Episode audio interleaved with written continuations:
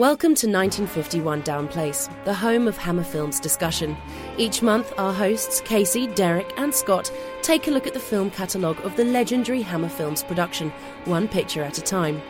Covering everything from the famous Hammer Gothic horror films to their science fiction films, their thrillers, their film noirs, and comedies, this podcast will offer critical opinion, production notes, and historical facts about the films that make Hammer great. Make yourself comfortable, have a cup of tea, and welcome to 1951 Down Place.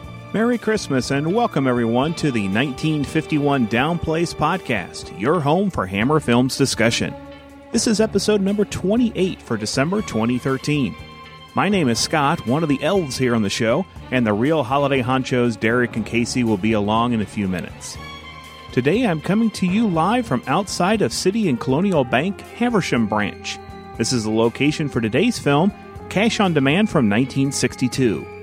The film stars our man Peter Cushing as the nitpicking bank manager Harry Fordyce, who has his world turned upside down by a suave, smooth talking investigator named Hepburn, played to the hilt by Andre Morell, who arrives two days before Christmas to observe operations but reveals that he intends to rob the bank while holding Fordyce's wife and son hostage. Cash on Demand was directed by Quentin Lawrence who was a physicist in training. He held patents for improvements in both nuclear reactor control rod technology and television imaging and transmission equipment. Here we come a wassailing among the leaves so green. Here we come a wandering so fair to be seen. Love and joy come to you, and to you your wassail too. And God bless you and send you a happy new year and God send you a happy new year. Now, that wonderful singing you've just heard was Father Christmas making his way up to the front of the bank. This is the same Father Christmas who appears in the opening credits for the film and the reason I'm here on location. I hope to speak to him about his experiences on Cash on Demand. Excuse me, are you the Father Christmas that was around during the filming of Cash on Demand? As I was saying, I am Father Christmas, and I've been around for many, many years bringing holiday joy to good boys and girls throughout the land. And are you the real Father Christmas? You, sir. You in particular. You're expecting a lot this year, aren't you? Why, yes, I am. I was very good on Downplace this year. Ever the optimist. What? Why, you? Well, back to the matter at hand. Uh, can you tell our listeners what it was like to be working with Peter Cushing and Andre Morell? Alrighty, everyone. Here we go. A one, a two. Here's your cue. Deck the halls with boughs of holly. Fa la la la la la la la. Tis the season to be jolly. Fa la la la la la la la.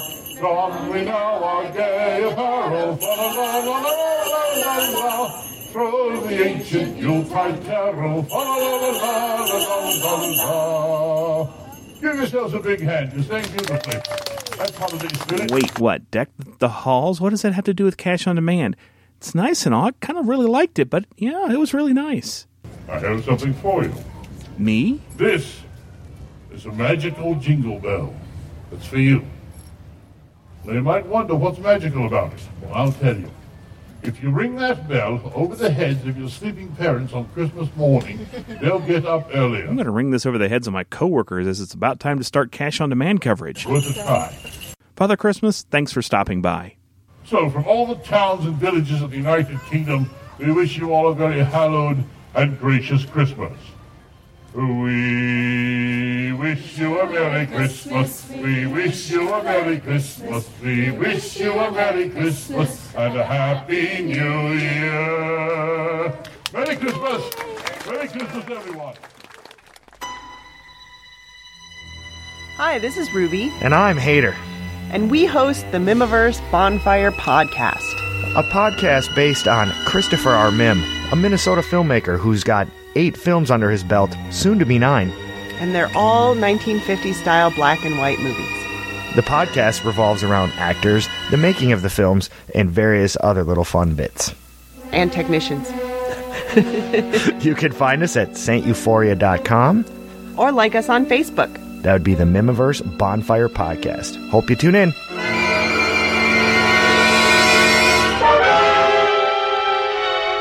This is the Habersham branch of the City and Colonial Bank, in a quiet provincial town where nothing ever happens. But about 10 o'clock on the morning of December the 23rd, as these doors are opened for business, the most startling, terrifying two hours of this man's life will commence. I walk into this bank this morning, hand a card over the counter, and immediately I'm shown in here and left alone with Fordyce. I could have stuck a gun in his ribs as soon as the door closed. If I may say so, sir, you don't look much like a gunman. What does a gunman look like? Like this? Don't do anything, Fordyce. They'll die if you move or say a word. What is it you want? Mm-hmm. Just some money.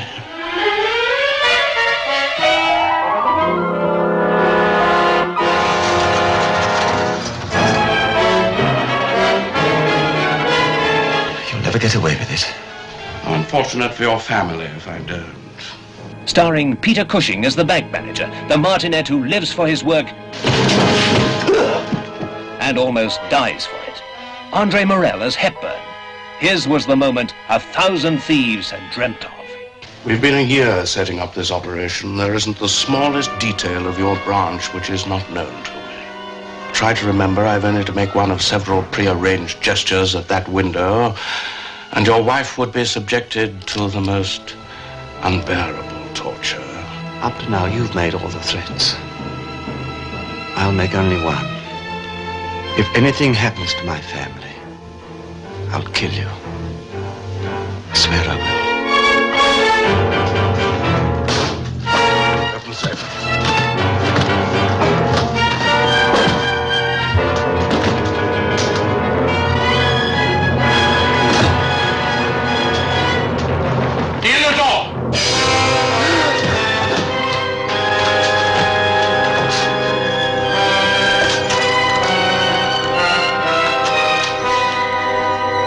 Perfect plan, perfect crime, perfect suspense, perfect Christmas movie from Hammer Films. Welcome to 1951 Down Place, where we're going to talk about one of the, if not the only Christmas themed film in the entire Hammer filmography, Cash on Demand from 1962. I'm Derek, and of course, we've got Scott and Casey here. How's it going, fellas? Yay, it's morning. Merry Christmas, everyone. So, Cash on Demand. I think a lot of people have been looking forward to us talking about this film, which is essentially kind of a, a low budget, two character drama. I mean, there are a couple of other characters as well, but this is primarily a showcase for Andre Morell and our man, Peter Cushing. How wow, did we just set a record for how long it takes for us to talk about Peter Cushing in a film? I don't know. I probably mentioned him in the intro. Oh, okay. Yeah. One of these days, we're going to hit that point where I can, uh, being John Malkovich, where our entire show is nothing but Peter Cushing, Peter Cushing, Peter Cushing. Peter Cushing. so this is a movie. It's available in the. so this is a movie. Really? Ladies and gentlemen, this is going to be a great episode. Mark this one down. This is gonna be good. Somebody take notes.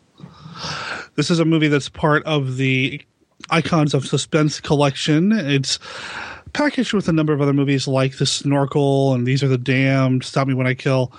I had never seen it though before we sat down to watch it and talk about it here on the show. Is this the first time viewing for you two? You betcha. Yep, first for me. And I I'd also, never even heard of it until we started talking about doing it here a year or so ago. Yeah, I hadn't heard of it either. And I also got you. You were talking about it being a low budget film. I think this would be an excellent stage show. Well, it started life as a stage play. So it Good call, sense. Scott. Oh, thank you. Yeah, it was based on a play by Jacques Gillies, G I L L I E S, and I apologize if we are mispronouncing that name. But uh, he was a New Zealander who moved to England after World War II and kind of made his way as a playwright, and then ended up doing some television work as well. And then Hammer picked it up after it was produced for television at one point. Yes, actually, uh, it was on Theater 70, call, an episode called The Gold Inside from 1960.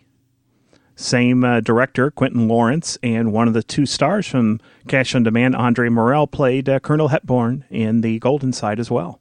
You mentioned the director Quentin Lawrence. Now, I am been going through his filmography. I don't see a lot of work for Hammer with him. He was known primarily as a TV guy over in the UK. Uh, did a number of shows like The Avengers, uh, Riptide, things like that. And I also noticed that he did a movie called The Man Who Finally Died in 1963, which also stars Peter Cushing, as well as our man from uh, Hell is a City, Stanley Baker. I actually just watched that for the first time the other day. Interesting kind of whodunit film in which Peter Cushing plays a, a German uh, and, and does not play him with that kind of cartoony German accent that a lot of. Anyway, it's a good movie.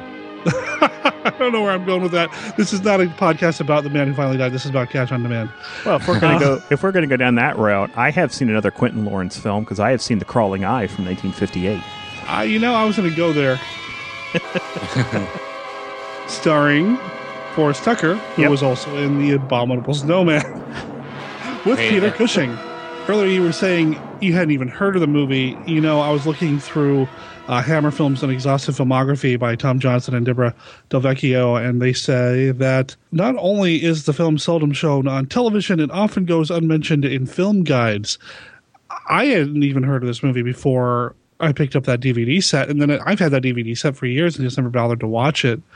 It doesn't seem to get a lot of attention. I went and looked, and I just don't have a lot of information about the film, like the production of it, that sort of thing. It's not covered in the big Hammer resource books out there, the history of Hammer and things like that. I just couldn't find a lot of information about it. It is a stage play, or it was a stage play. It was based on a stage play first. I didn't know it had been produced as a television show a couple of years before the film. I do know that once it completed production, it did take a couple of years for it to be released in Britain, even though it came out in the U.S. first. Which, if they brought in money from the U.S. to make the film to begin with, isn't surprising. It also came out during the time that Hammer was really kind of known for the horror stuff. Hammer was trying to do a few other things here and there, but at this point, when people thought Hammer, they wanted horror. They wanted Christopher Lee, they wanted the gothic storytelling, they wanted Terence Fisher, that sort of thing. So maybe that's kind of why it gets pushed to the back and it's harder to find information about. That said, I mean, we got two of Hammer's heavyweights here that we've already seen on the show. Uh, Andrew Morell and Peter Cushing were in The Hound of the Baskervilles together, and I mean, the charisma and the connection and the chemistry between these two is evident in Cash on Demand as well. Yeah, I'm surprised that this film hasn't gotten more uh, promotion or, or known in, especially you know, you go online try to find some information about it, and it's hard to find as well.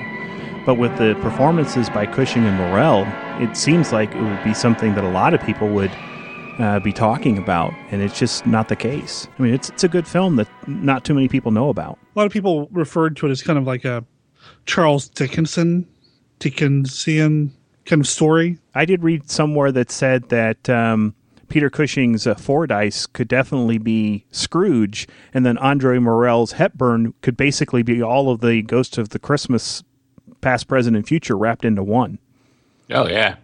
I was half expecting that going into this because, you know, we talked about this when we first started talking about covering this movie last year and we were wanting to do it around Christmas time because the movie takes place about Christmas time. I had it set in my mind going into this that it was going to be something more like that just because of the setting and whatnot. And the first, you know, 10, 15 minutes opening of that movie when we first meet Forsyth and all that, it feels like it definitely could be some kind of take on, you know, Christmas Carol and whatnot because he is very much Scrooge very much Scrooge. Oh yeah, definitely. To the point where, like, you know, when we first get introduced to all the tellers and the people that work in the bank, it's you know, all the employees of the bank, and they're all talking about their Christmas party, but they're making it a distinct point to say that they didn't invite Forsyth. Now I want to see Peter Cushing do Scrooge and like Christopher Lee be Marley and Christopher Lee wasn't the Santa Claus outside the uh, bank, was he? this Because is it the- sure looked and sounded like him. this is this is uh, Britain. That was Father Christmas. Ah, Oh well. I'm a Christmas expert. well, la di da. See, in the UK, it's Father Christmas. On Mars, it's Droppo. Droppo. Ho, ho, ho, everybody! Merry Christmas!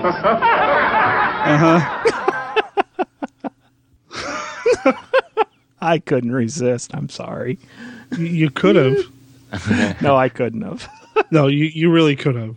no, I should have. That's what you're trying to say. Yeah, Big something like that. Mhm. No, I don't think that was Christopher Lee as Father Christmas. Well, we've mentioned two of the cast of Cash on Demand, that being Peter Cushing and Andrea Morell. Should we dive into the rest of the cast? Sure. Wasn't a very big cast. So we've got the rest of the bank uh, staff, including um, the second in command, Pearson, played by Richard Vernon.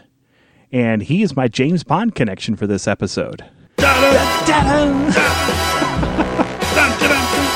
Ironically, he plays a banker in Goldfinger. There's a scene early on where uh, James Bond and M go to meet a banker to talk about gold bars and gold trafficking, and we've got uh, Richard Vernon playing that banker.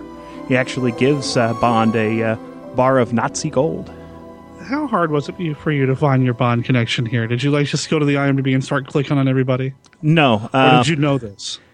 Actually, he when I was watching the film, he was very familiar to me.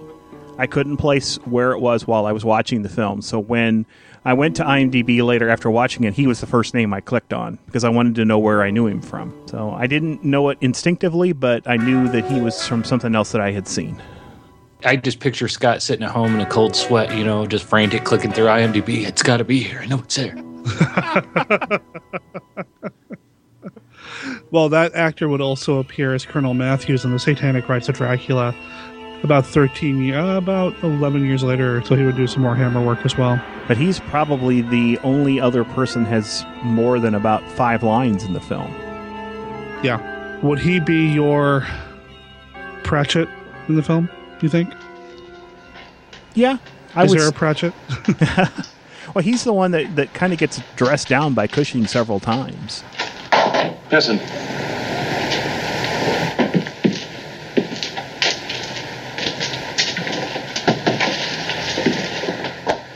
Yes, Mr. Fordyce? Pearson, do you expect people to write with a pen like that?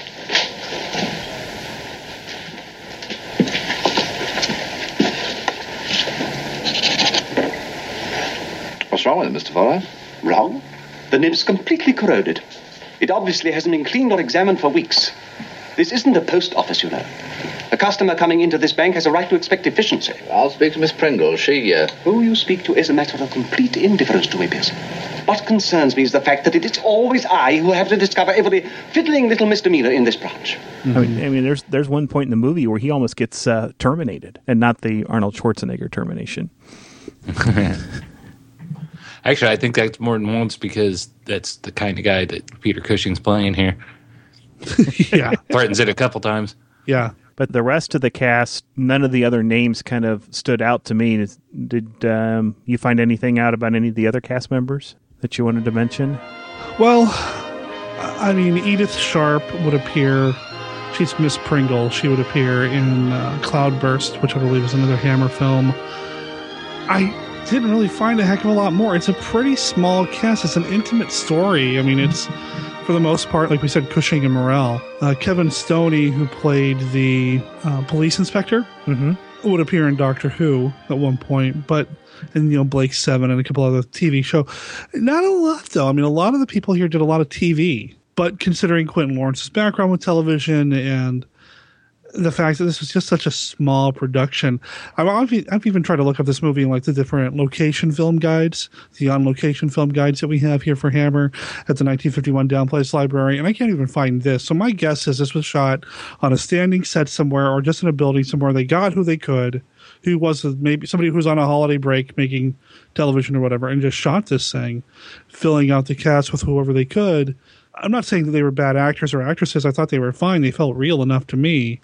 But really, as far as the rest of the cast goes, it's primarily a Cushing Morell vehicle. So To me, the rest of the cast seemed like they were actual people that would work in a bank. It didn't seem like they were actors to me, mm-hmm. which is probably the best thing I could say about them.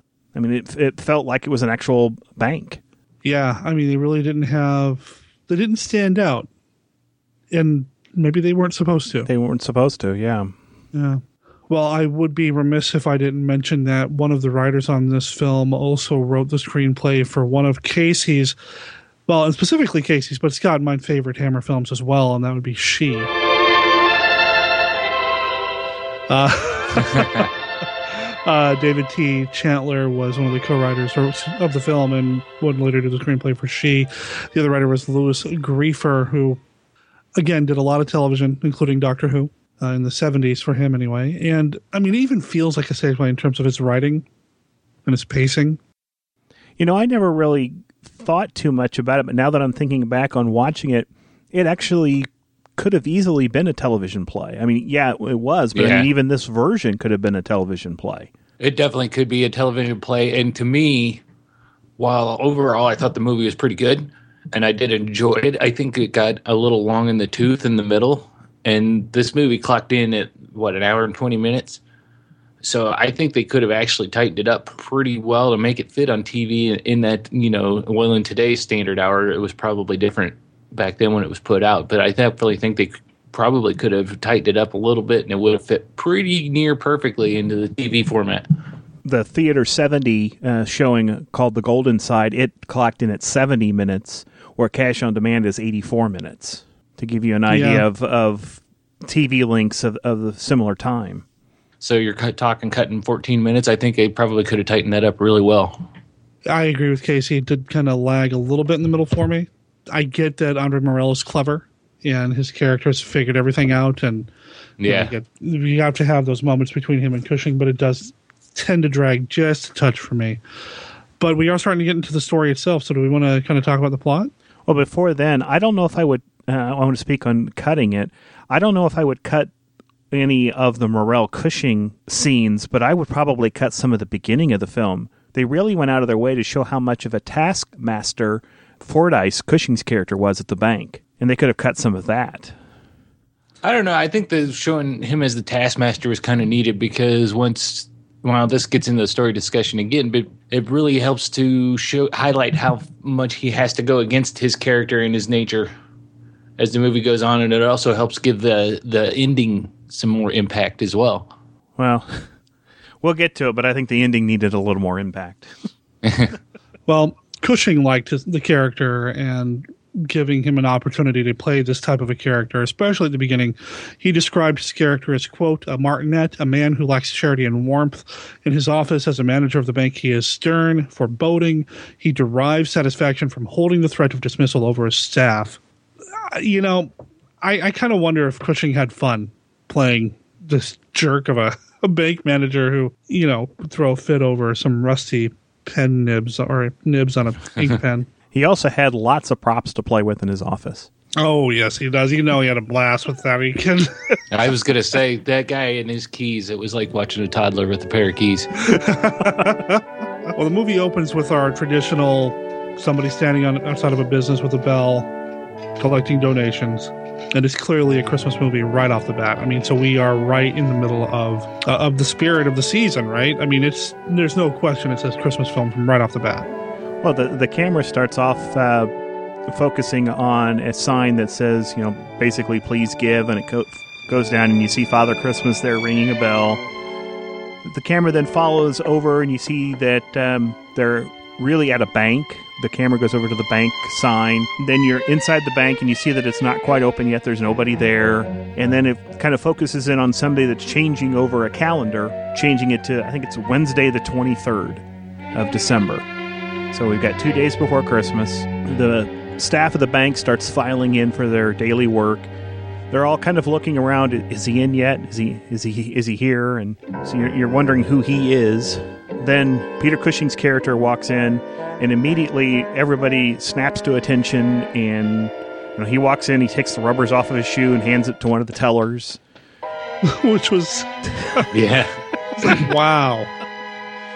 I'm like, That was that was that cracked me up because the you don't realize it at the moment when the scene's happening, but when you see how for how Cushing is later as he starts getting down to business, you know, shortly after that, you look back on it, you see how well that highlights the type of character is because he comes in and he pulls the rubbers off his shoes and he's all fastidious because he's got a little bit of snow on one the, his ungloved hand because he's got one glove on still, and you know you see him he's working at it and brushing it off stuff like that. Then he turns to that teller at the bank and hands him the shoes muddy side up and it's like yeah screw you deal with it. And the guy's got crap all over his hands and everything else. I thought it was pretty funny. Yeah. This is the, the same teller that we saw just a few minutes ago uh, trying to hit on one of the secretaries. by Yeah. showing the little little dance moves that he was doing. Yeah. which which was funny because the, the there was two there was Miss Pringle and then I can't remember the what was her Sally. Sally and Miss Pringle is is an older she's the secretary for Mr. Fordyce. So you got this teller here who's doing the dance and Sally's like, "What is she trying to say?" And Miss Pringle says, You get it? Get what? He wants to know if you're a hep cat or a square. Do you mind? and Tracy looked at me and she said, "I think Miss Pringle knows more about what's going on than, than Sally does." Yeah. I was going to say the fact that Miss Pringle was able to interpret uh, what he was saying and not the other girl, I'm pretty sure she's a square. Yeah. well, and Cushing's character kind of berates Pringle as well. Miss Pringle, do you feel it really necessary to make such a display of your popularity? I thought they livened the desk up a little. Banking is one of the few dignified businesses left in the world, Miss Pringle. Do you mind terribly if we keep it that way? I'm sorry, sir. So she takes down her Christmas cards. Uh, Cushing eventually goes into his office, hangs his coat up, meticulously folds up his scarf, puts it up. Before he sits down, he, he straightens everything out on his desk, including the picture of his wife and his kids. And then he immediately starts calling in people to start parading them. Yeah, Yeah, he, he's going to lay into the teller first. Yes, because the teller misplaced ten pounds at one point in his in his books, and Fordyce's character immediately thinks there's this whole conspiracy to steal money from the bank, and he's saying, "Who, am I going to trust?" Because whoever initialed your uh, balance sheet that day is probably in on it. And so, who initialed? it? So the teller's like, "I'm not going to say. I'm not going to say." And so finally it, he, he says is it so and so and harville says no well that leaves only two people me or pearson and it wasn't me and so you've said everything i need to know and he he sends him away and tells him to send pearson in and then he, he's really kind of a jerk about it. I mean, Yes. he he knows from the very beginning. He knew who signed off on it and who else was responsible for it. But he's like, "I'm going to make you say it. yeah I want to hear you say the name." And he's like, "Dude, well pearson it's Christmas, man." Yes, two days before Christmas. So then Pearson comes in and he starts basically um, saying that he's embezzling money from the bank. Because what kind of a criminal mastermind would take ten pounds out That's one right. night and replace it the night after? And finally, I think Pearson's finally had a little bit, you know, enough because he then requests a transfer. He says, "I want you to recommend my transfer to a, I think, a London branch." And Fordyce was immediately like, "I am not going to recommend your transfer. I even have doubts in my heart if you should even continue employment here." Yeah. it's like, man, that's harsh. Why do these people work here? That's how did how did this guy be a manager of this bank for ten plus years treating his staff this way? Not to mention the fact, how did Pearson work for him for 11 years? Yeah. I mean, well, and Pearson he's even like, and I understand that our personalities are different and we just don't get along. Like, you're not going to appeal to this guy's sense of humanity. You know, he's not going to be, oh, yeah, you're right. We just don't see it. No. Yeah, I I really liked uh, Pearson throughout a lot of this, and I really could, you really kind of connect with him and feel for him and stuff like that. But that scene, I loved it because you know he's pretty much telling him he's like, I realize that you're an asshole, and we're not going to agree on anything, but we need to come to an agreement here. Merry Christmas, everybody. That's right. so he sends Pearson away, and Fordyce then goes out and basically does a white glove test. He's testing the top of the cages to make sure there's no dust and everything. So then um, Fordyce goes back into his office. Then we get a shot back outside where it's continuing to snow, and uh, Colonel Hepburn pulls up in an, the sports car, parks his car, walks into the bank. He sees one of the tellers and says, "Is it okay if I park there?" Because the teller was just opening the doors for business, and uh, he says, "Yeah, that's a twenty-minute zone, so you can only stay there twenty minutes." And he said, "That's fine." Walks into the bank. Immediately, um, it tells the teller that he'd like to see Mr. Fordyce. Ask Mr. Fordyce if he'll see me for a few moments, will you, please? Just a moment, sir. Harville then calls over Pearson and gives uh, Pearson the gentleman's business card and says this man would like to see uh, Mr. Fordyce. So he goes in uh, to Mr. Fordyce's office with a business card and he says, There's a gentleman here to see you. And immediately, not who is it, but don't you know I don't like to take visitors in the morning? but he looks at the uh, the card and he says, It's a Colonel Hepburn from the insurance main office or something. And he says, Well, send him in. Pearson goes back out, gets him, and then leaves. And then this is where we really get to meet uh, Colonel Hepburn, who's this outgoing, smiling, friendly to everybody type of character. And he doesn't let Pearson leave right away because he tells him, he says, Just a moment. Come in, Pearson, and close the door. But I'm afraid I don't understand. This is only. You will. Close it, Pearson.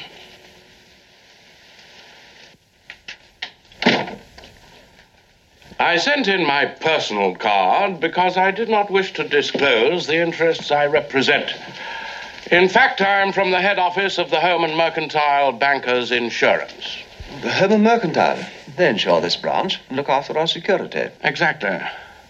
I'm on a tour of all your branches in the Southwest. I'm sorry to spring myself on you in this way, but it's part of my job to see that people are on their toes and that the safeguard clauses in our policy are being complied with. I hope you find everything in order, sir. Well, frankly, Pearson, I think I've caught you flat footed. I don't understand. Oh, now, look, Pearson. I walk into this bank this morning, hand a card over the counter, and immediately I'm shown in here and left alone with Fordyce. I could have stuck a gun in his ribs as soon as the door closed. If I may say so, sir, you don't look much like a gunman. Mm, Really, you people in the provinces must stop thinking in this way. How do you know what a gunman looks like these days? Agreed, Fordyce? Yes, yes, of course. Pearson, you should have inquired more thoroughly into Colonel Gore Hepburn's business. I naturally assumed that you had. I'm sorry, Mr. Fordyce. I had never seen this movie before, didn't know what to expect, and I was like, "Oh, okay, he's from the Home Office." I totally bought it. Yeah, I mean he would Yeah. he, he plays it so well.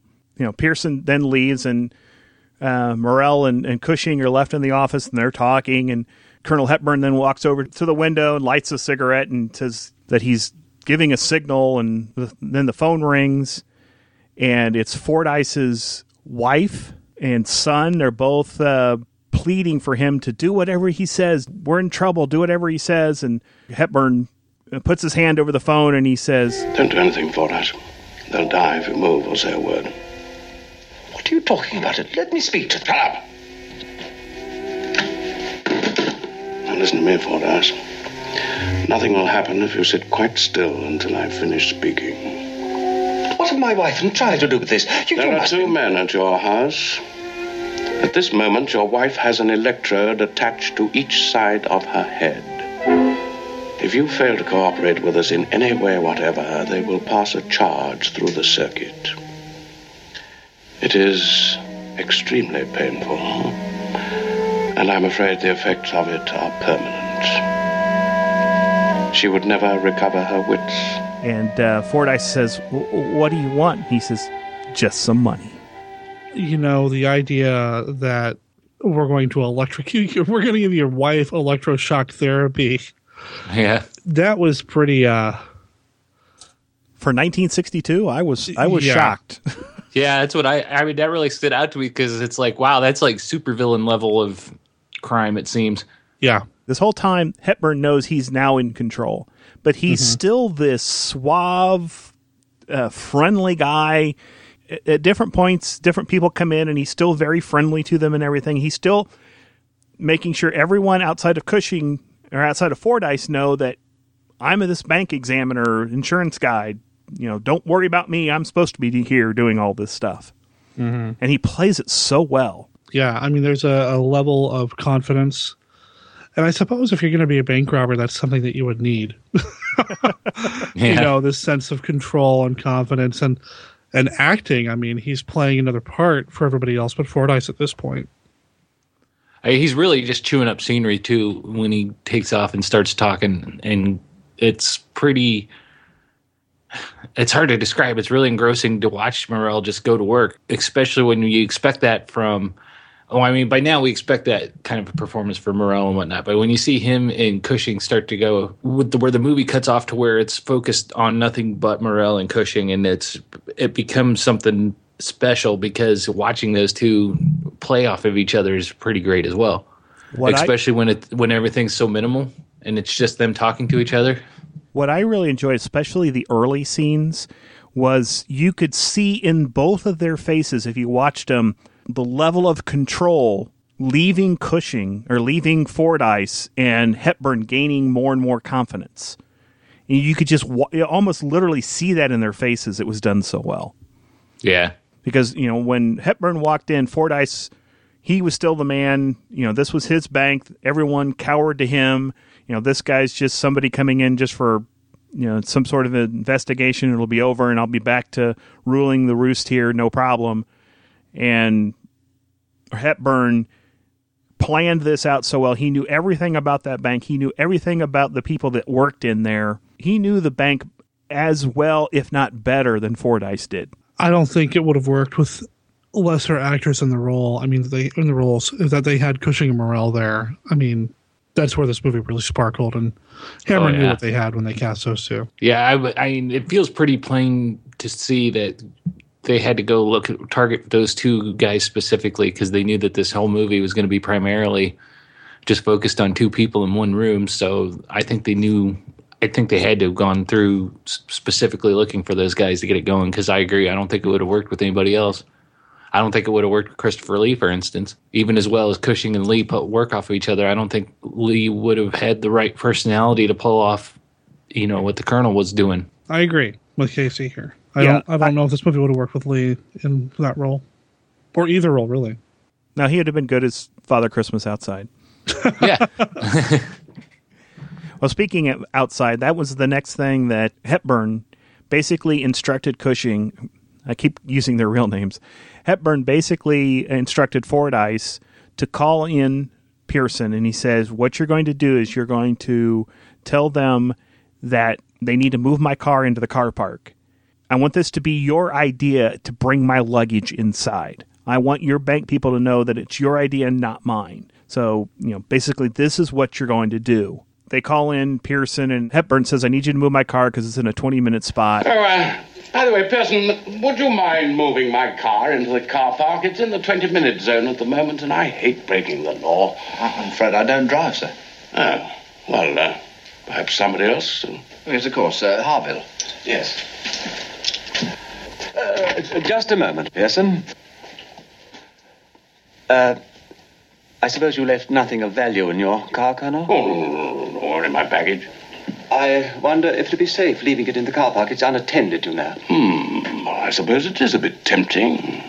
Yes, you'd better bring the luggage in here, Pearson. It's no good taking chances these days. Well, if it'll set your mind at rest, Fordyce. I'll see to it, sir. Yes.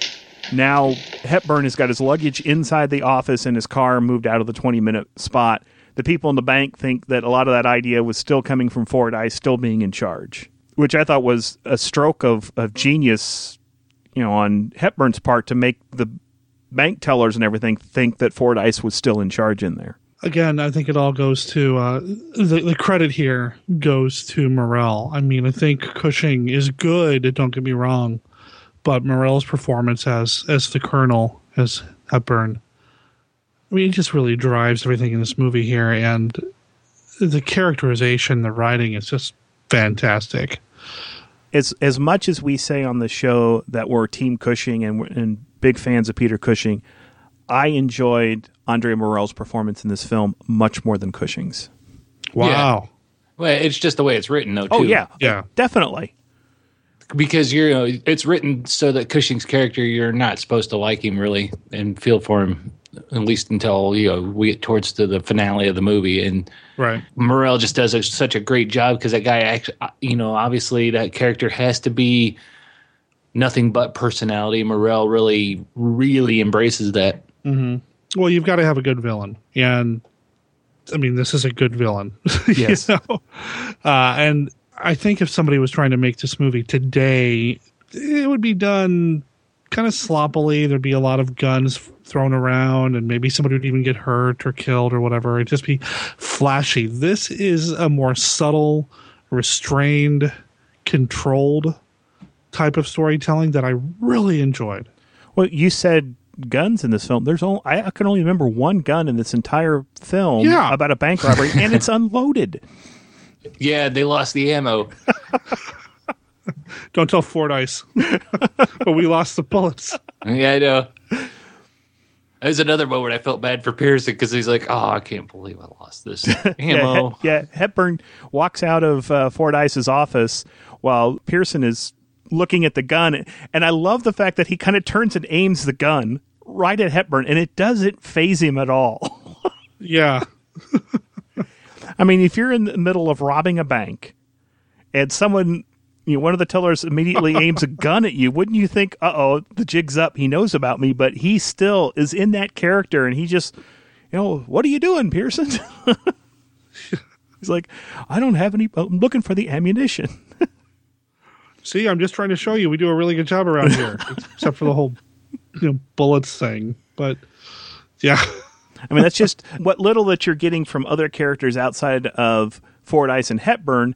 Pearson is worried that he's going to lose his job, and now he's just been caught having to tell the bank examiner that the only gun that we have, we have no bullets for. So he, now he's even more kind of upset and everything. The next time we see Hepburn and Fordyce, they come back out and they're going to do a little inspection outside uh, the teller's offices and everything. And they walk up to Pearson, and Pearson's doodling. He's got a pad of paper out, and he's just he doesn't. They come up from behind him. He's not paying attention, and Hepburn says, "Oh, big plans there, Pearson." What was he doodling? Could you tell? It was kind of hard for me to make it out. it looked like just he was doing like three dimensional boxes drawings. It didn't look like anything in particular to me. Yeah. Okay. But really, can you blame him? Because I could just hear his thoughts in there while he's doodle- doodling. He's like, you know, screw this job, screw the Fordyce. I'm not, I'm over it. I'm not even going to try anymore. Well, I'm I- going to sit here and doodle all day. That's right. I mean, Fordyce already wants to fire me. Now this in- bank inspector, insurance inspector has seen me screw up. I'm done. Why am I still here? Why am I even trying?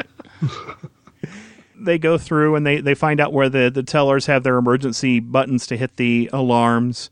And the, the second teller, Hepburn, stops and starts talking to him and uh, makes the comment that, oh, I read about you in Bank Examiner's Monthly or whatever. And didn't you place second in the national chess tournament? He's like, Fordyce, why didn't you tell me you've got a, a potential chess champion here on your staff? and Fordyce is like, well, I don't really try to involve myself in the the affairs of my staff. And I barely know that guy's name. Come on. Who's Pearson again?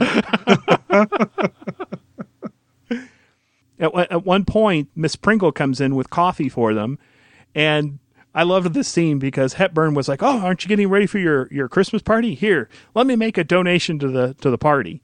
And as soon as Miss Pringle leaves, he turns to Fordyce and he says, "You owe me five pounds for the because you're Yeah. you're donating to the party." But that was even better too because you know that the colonel the, he's he's just like twisting the knife in Fordyce because he's like because he knows that they didn't invite him to the party, so he's making the big deal about oh even I know about the party. And you know, because he brings it up to her and stuff like that in front of him. So then Fordyce got the shock that nobody at the office invited him to the party, and then he twists it even more and says, "Yeah, you're paying for part of that." He's a great villain. Yeah. God, he's a great villain. Oh, and another thing that I think was great. This line came in earlier on, but another thing that just showcases how great Morell is as a villain is because he's talking when he first gets when he first starts revealing that he's a bank robber and he's telling Fordyce what he's going to do. He's talking about yeah, a lot of bank robberies have guns and shooting and people get hurt and stuff like that. And he says, I want, I think bank robberies should go smoother. I want them to be more sociable yes, or more social. And I'm like, oh, that's a great line.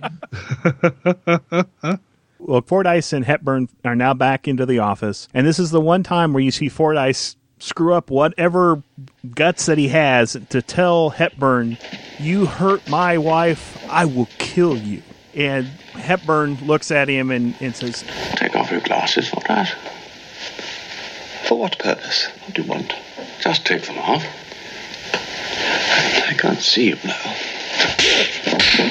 and then he Oh, just yeah. slaps him Yeah. as like, "Don't ever do that again to me." Put on your glasses, you look ridiculous. So then, then he starts telling Fordyce, okay, this is what we're going to do next. You're going to call Pearson in here. We're going to go Now, the, the vault for the bank is literally downstairs below Fordyce's office.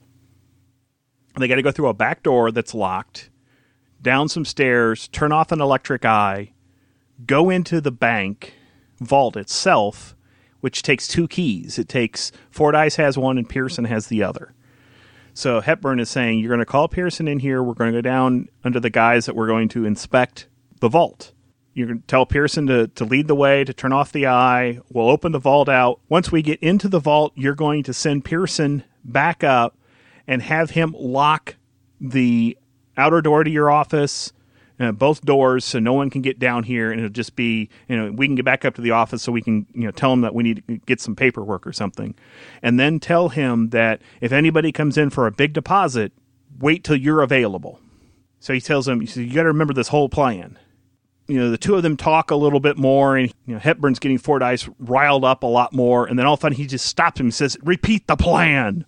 He struggles to make through to say that entire plan over again, and that way he knows Hepburn knows that Fordyce knows what to do. They do that. They call in Pearson. They go down to the vault. Uh, they open the vault door. You also find out that they've got a flashing light that if they don't close the inner gate in 30 seconds, the alarm will sound. So it gives them time to open it back up and close the gate if they mistakenly left it open. Or go in and close the gate, excuse me. So they get in there and they start looking around, and uh, he then tells Pearson that we're going to be in here a while. You, I need you to go back upstairs, but give me your key so we if we need to lock it back up, uh, and then lock the outer doors. Don't let anybody in here. So as soon as that happens, Pearson goes up, locks the doors. The two of them run upstairs to get the all the suitcases and everything, and stop immediately because there's a window washer. And I, I, just love the reaction of Fordyce at this point because he figures that his wife and kid are, are in deep trouble now because something unplanned for has happened. For all the research that Hepburn's done here, he apparently didn't notice that once a month somebody shows up to wash the windows. Because he says he's been planning this for a year, right? Yes, he'd been planning it for a year. So that was one thing. I was like, well, you probably should have known. So they have to wait till the window washer finishes his work before they grab the suitcases, run back downstairs, dump out the old sheets and books that are in there, and they start with the, the boxes of one pound notes, which they have tons of them. And they fill up all the suitcases, and then they get to the fivers. I'm like, what? Wouldn't you start with the fivers? But that's yeah. me. But uh, so they start packing and all thing, and they get them all filled. And um, Colonel Hepburn has two packs of the fives, and uh, he hands them to Cushing or hands them to Fordyce and says, "Here." The, and he's like, "No, I, am not going to take these." And he turns to start zipping up one of the bags, and Hepburn sticks them in uh, Fordyce's pocket without him knowing it. What is he tipping him for robbing the bank? What's going? they carry the uh, suitcases back upstairs. They close the, the bank door, and immediately the light starts flashing. They forgot to close the, the gate. So in 30 seconds, the alarms are going off. So Fordyce is struggling to get both keys out, get the doors open to get that gate closed, and in 41 seconds later, he gets it done. There was, uh, I thought it was interesting here. It was subtle, but uh, they did a really good job with Cushing showing how all of this was wearing him down physically. Yep. You could tell he's starting to get disheveled and he was getting tired and sloppy and everything else. And all that setup at the beginning of the movie showing how fastidious what he was and stuff like that helped to make that part stand out. I thought that was just interesting for something as tiny as it was. But well, no, it's the nobody, acting again. I mean, yes. that's yeah, you know, it's Cushing. I wouldn't expect anything less. But you didn't notice it took them longer than 30 seconds to open the door and close the gate? Or was Did that just it? me? Sorry. Yeah. you know, I, I looked I looked at my DVD player at the time and just kind of watched the clock just uh, because I was curious and it was it was over 40 seconds before he was able to get it open and get that gate closed. You know, we were talking earlier, at least Casey was talking earlier about maybe trimming something out of the movie, maybe in the middle of the film the going back for the inner gate thing, while I appreciate the extra level of suspense, maybe they could have cut that. I don't know. Just little things here and there. and speaking to the cutting itself, like earlier at the beginning of the movie when we were talking about Cushing and his keys, playing with the props and whatnot, they showed him walk back and forth between those two doors, locking and unlocking them like three or four times. We didn't need to see the whole sequence, really. Yeah. I mean, that felt like they could have cut five minutes out right there, which, granted, that's an exaggeration, but that's what it felt like. Well, how much farther into the uh, film do we want to go? Well, we don't want to spoil it. It relies on the ultimate reveal. I mean, there's a twist here and there that happens along the way, and we don't necessarily want to spoil it, you know? I agree. So maybe we need to just kind of wrap it up at, at this particular point. The one thing I will say about the ending, and this is my own personal opinion, it felt rushed and it didn't fit in with the rest of the film. Okay. To be honest, I was enjoying the heck out of this film until the police showed up. The last three, four minutes of the film took it from being a film that I was considering moving into my top five to one that I'm not. Wow. I can somewhat agree with that, especially when we spend this entire. We spent like the last hour watching Cushing and Morell play off of each other, which was so tight and so well done. Once we get to the, the ending and the police show up and stuff, things start to feel sloppy. Yes. In comparison. The ultimate reveal and the resolution, I could see that. What I did appreciate is that when the bank staff all kind of rally around. Yes. You know, further illustrating that they're the good guys and Cushing is not. you know, and, and I did like Cushing's realization that even though he's been an unsufferable ass to these people for however long they've been working for him, they still kind of proved that they were decent human beings. And there's some stuff happening in his face and the way he kind of performs that that I really enjoyed. Well, to bring this back to a Christmas Carol, it's Christmas morning, and and Scrooge has seen the evils of his ways. And that part I I did like. It's the whole how the bank robbery thing kind of wrapped up. Exactly. Yeah. I mean, I I, I like what Hepburn had done. And I, and I don't want to say that's the big reveal you're speaking. I thought that was ingenious and clever. But for someone that had planned so much and to have been you know, the police be on him that quick, it was I didn't like that. And it's hard for me to say much more without spoiling the ending. no, I, I see where you're coming from. I hear where you're coming from that. And I, I do agree with you that it would have been I don't know how you would have wrapped it up though. I mean I, I don't know how you would have changed it. Because the story all does take place at the bank and you can't really leave the bank to follow what's going on. I mean I don't know how you would have done it differently, but I do hear where you're coming from on that. So I don't think it's wrong. I don't think it's a bad movie per se, but it it does just kind of. No, I enjoyed the movie. Yeah. Don't get me wrong. It's just the ending kind of fell flat a little bit to me. Yeah. But again, how would you fix it though? I oh, mean, what you needed is you needed to have an, an ultimate confrontation somehow between Fordyce and Hepburn, which you don't Ah, have. that's true. That's you've true. got the whole movie. You've got them, as he mentioned earlier. You got the great chess player. They're playing a game of chess the whole time, and you don't have a satisfying. Hepburn's playing chess. Fordyce is playing real hard, playing a hard game of checkers here Yes. at this point. He, he doesn't really. but yeah, no, I hear what you're saying. but there's not an ultimate uh, ending to their confrontation, which bothered me. Hepburn was playing; he had all the pieces.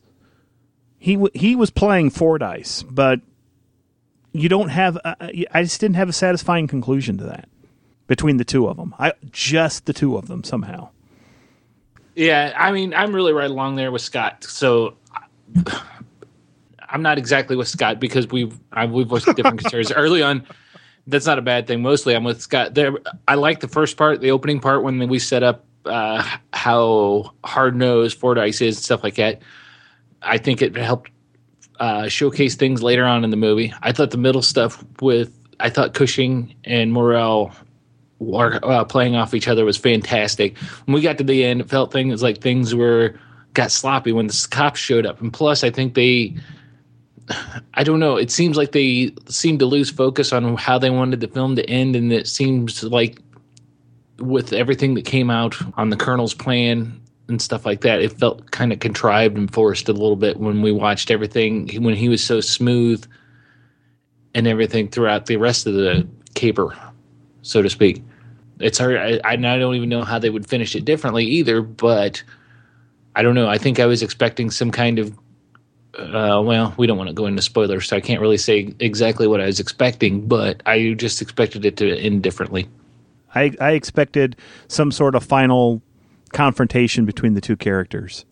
Uh, that, and I expected since it was Christmas time and whatnot, and the movie is specifically set two days before Christmas and stuff like that. I expected something to be more grand and uh, I don't know, grand and uh, more happier, and I expected some kind of part of this is my focus being wrong when I going into the movie. I expected some kind of Scrooge type metamorphosis for Cushing's character because they made the point to show him being so hard nosed and cold to his own employees and stuff like that. I expected to see after all after all of this that he'd been through. I expected to see him change uh, character wise, personality wise, to become warmer and more understanding and caring. Yeah, you, you needed to have the the ending with him attending the party. Yeah, exactly. Yeah, I mean, I still like the subtlety in Cushing's performance as he's realizing that his staff is on board with him. I mean, because they're decent human beings. But yeah, I could see that. I mean, where you guys are coming from in terms of adding just a final. I don't know, just have him slap Morell. You know, just something, something. But I, I would definitely, if if someone's listening to this that has not seen this film, definitely seek it out. It, it is definitely worth watching. The performances by Morell and Cushing are amazing. Yeah, and it, it's worth your time to to track this film down. I would say the caveat though is don't go in expecting a Christmas movie. Just expect a movie that happens at Christmas. Exactly. So so you don't have your expectations set wrong. Mine were a little off, but it's not that I didn't enjoy it. It didn't make me enjoy the movie. It was just confusing at first as things got, you know, with where your expectations are as things get rolling. So does this film uh, make your top five list? I've already said what I thought. No. Nah, mine is not mine either. Although but I did enjoy it. Yeah, and it's going to be one that we can add to the collection of genre-friendly holiday films. I mean, it's it's a Christmas movie. It ha- it's a Christmas tale. Uh, let's see. Think the Hammer story. The authorized history of Hammer films refers to it as. Let's see. I'm just going to read it to you. Essentially, a showcase for two of the company's finest performers. It's one man's redemption narrative. It's not so far removed from It's a Wonderful Life and A Christmas Story. So, I mean, that's exactly what it is. I mean, it's definitely a, a friendly, holiday vibed kind of Hammer film. So, I mean, it's something I'll probably watch again. You know, maybe next Christmas. Oh, I'm sure I'll watch it again just just for the performances of Cushing and Morell. Yeah, I can see watching it again, or at least ch- good chunks of it. I don't know if it'll have the same impact now that I know the entire story. You know, I'd be curious though to go back and see if there are more tells. You know, as you're watching it, see if there's something different about Morell's performance now. You know, just to kind of really watch it from, you know, watching the actor's kind of viewpoint. You just really seeing if they do anything that I didn't catch the first time around.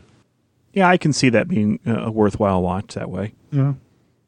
Well, unfortunately, this is one of the last types of movies like this that Hammer would do. Uh, it, it, did relatively well.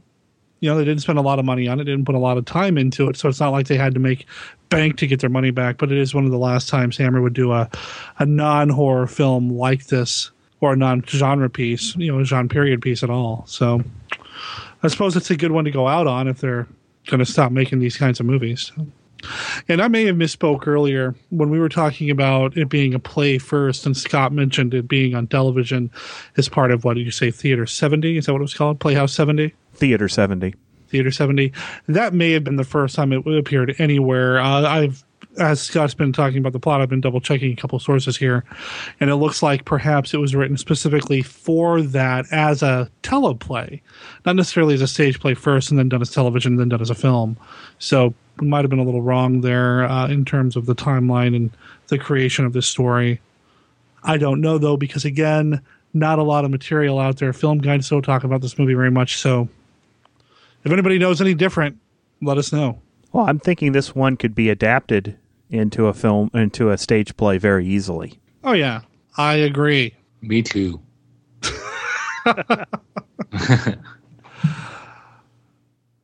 Definitely a good Christmas flick.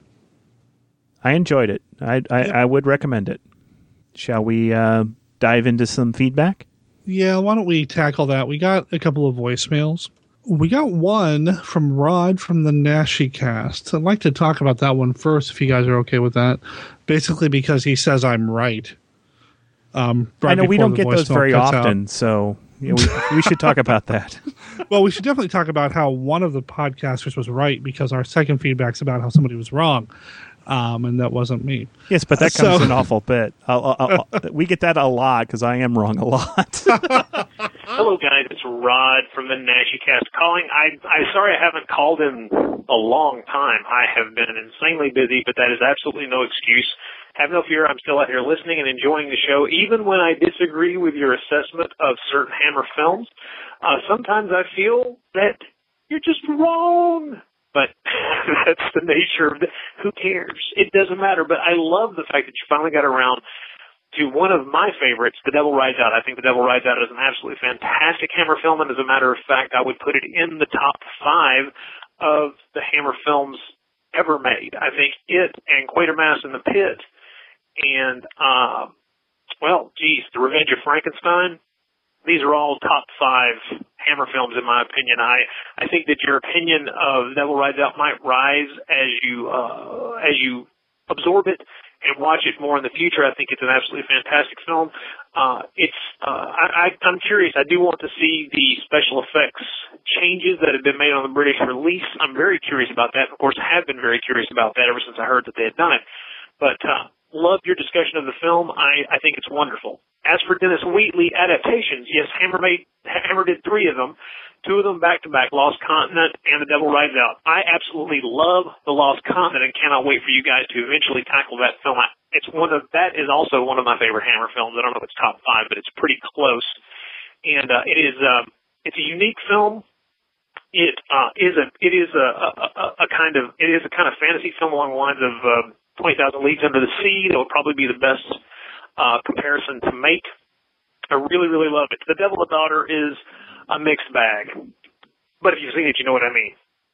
I have read um, several Wheatley novels, several Dennis Wheatley novels, and I am a fan of his work. Of course, uh, it's very much of its time, and yes, there is some uh, racism here, there, and yon. That's just the nature of that kind of thing.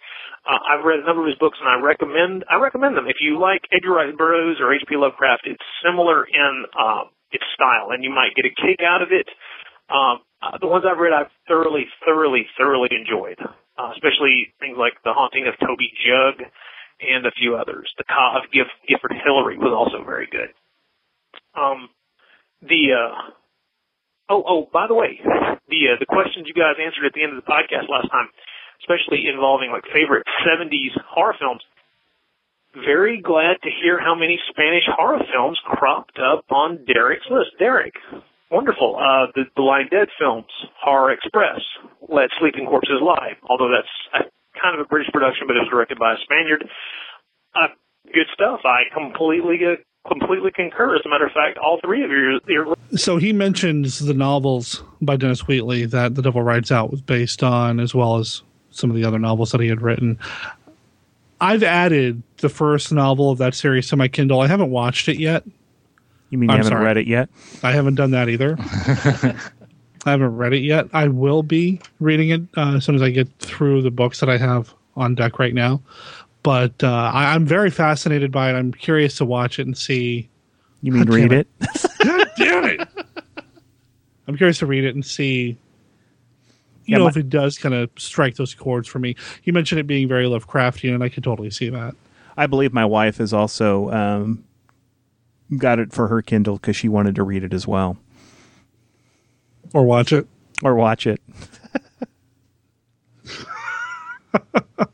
He mentioned the Lost Continent, and while we were recording the last episode, I mentioned that I was going to go watch it just because it sounds fun. I have gone back and I have watched the Lost Continent.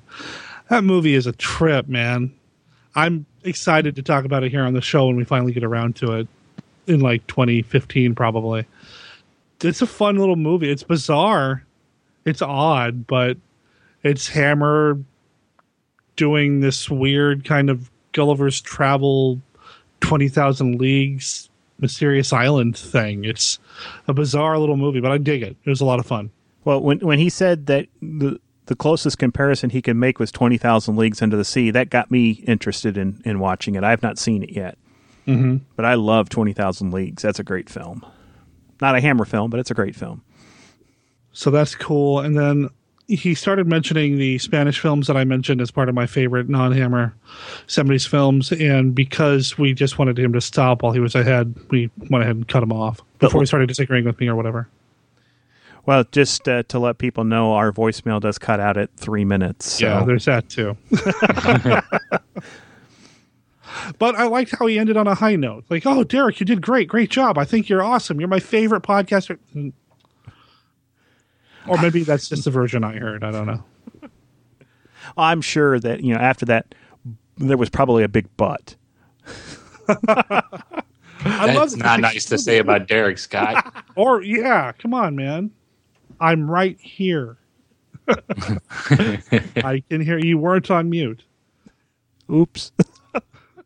well, Rod is the producer of the Naschy Cast, which, you know, given what the Naschy Cast is about, which is the films of Paul Naschy, the Spanish horror icon. Of course, anytime we start talking about Spanish horror films, that's going to perk his ears up. And, uh, you know, Paul Naschy is just an icon and great to watch. So head over to naschycast.blogspot.com and you can find out more about the podcast about the films of Paul Naschy, as well as some of Rod's other projects. I believe he does the Bloody Pit of Rod, uh, which is, is that his podcast or is that his blog? Ah, go over to naschycast.blogspot.com and follow the links. I'm sure you'll find it. Yeah.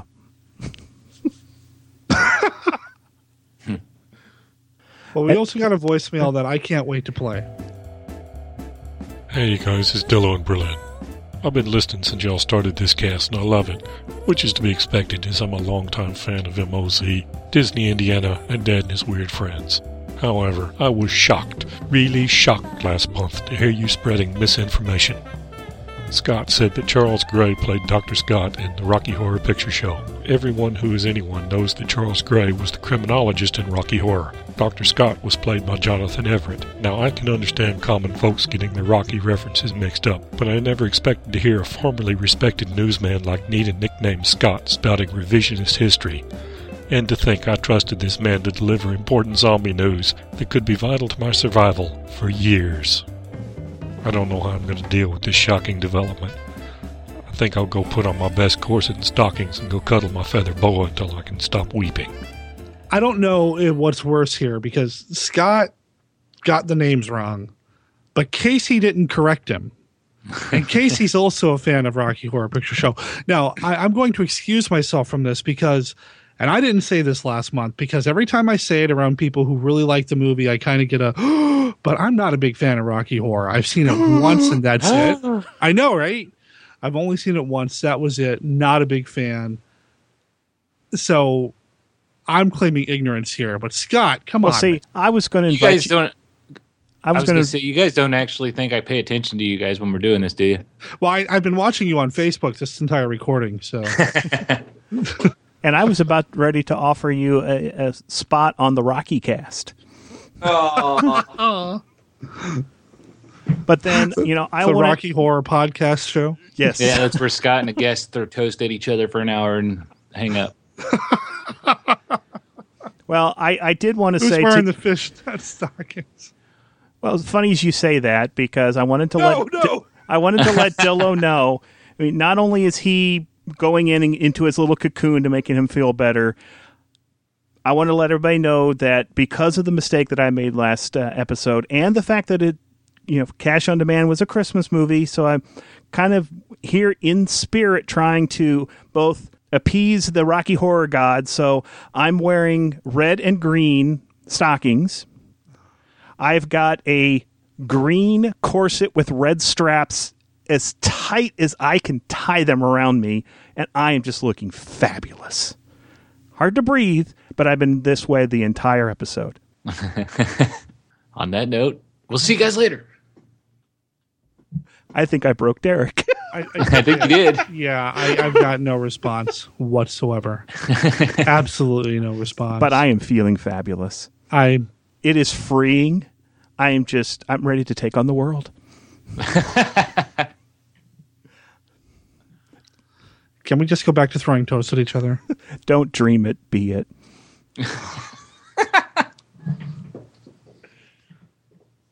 Uh, You guys take out the show. I've got nothing here. well, what's up next week? Or not next week, next month. Next year. Yeah, actually. After the good dose of brain bleach I give myself. For our January episode, I'm actually pretty excited because I think we're covering one of the more popular Hammer flicks that I actually haven't seen yet. Well, for January, since one thing we didn't mention this entire time that December is Derek's birthday month, and uh, since we wanted to do cash on demand for um, December being close to Christmas, we let Derek move his birthday pick until January. It's a wh- Christmas miracle. It Thank is. you. and wh- and what did you pick, Derek? The Gorgon. Yay. I did pick the Gorgon, right? That's what on that's Yes, you did. Okay. okay. No, you picked Rocky Horror Picture Show. You know, the, the the whole image of Scott and the tights and all that just I don't feel connected anymore. Yeah, no, we're gonna talk about the Gorgon, more Peter Cushing goodness, and somebody might get turned to stone. Quit thinking um, about me in this corset. Stop mentioning it. Now I haven't seen the Gorgon either, so I'm I'm looking forward to to watching that one. And then after that, in February, it's Casey's birthday month. Yay. Yay! Casey, do you remember what you picked? No. yeah, actually, I pre- You picked the Rocky Horror Picture Show. what are we doing here?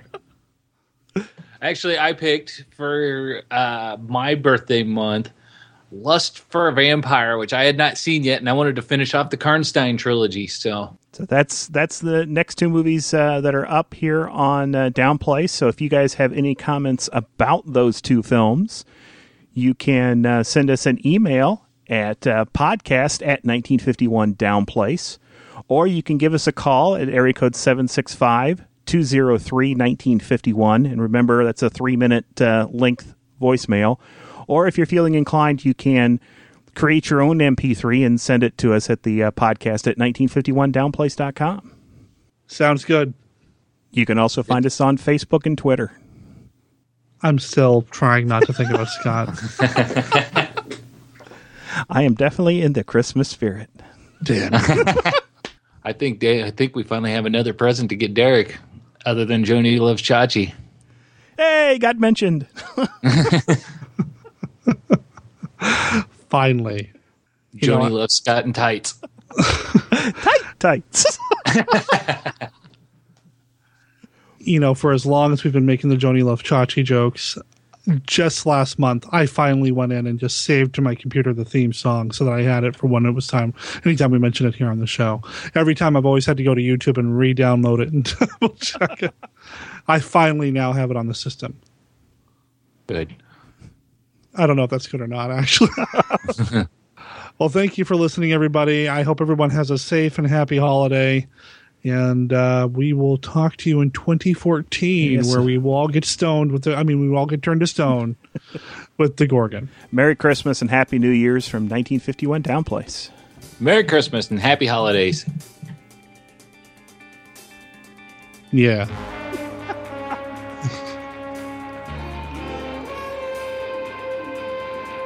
I'll be glad to get out of this corset. God damn you.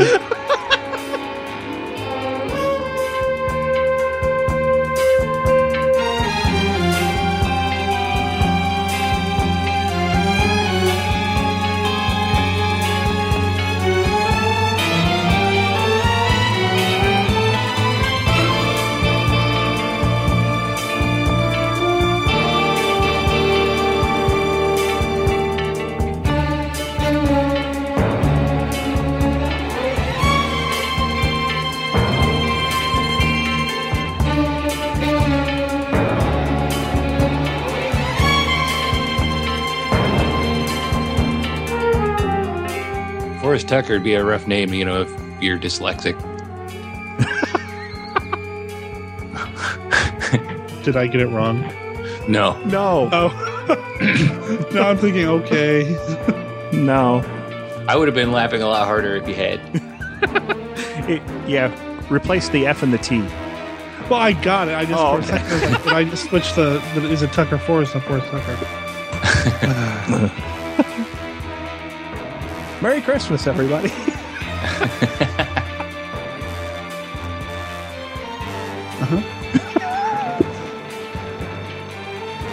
So earlier we were saying that uh, we maybe not.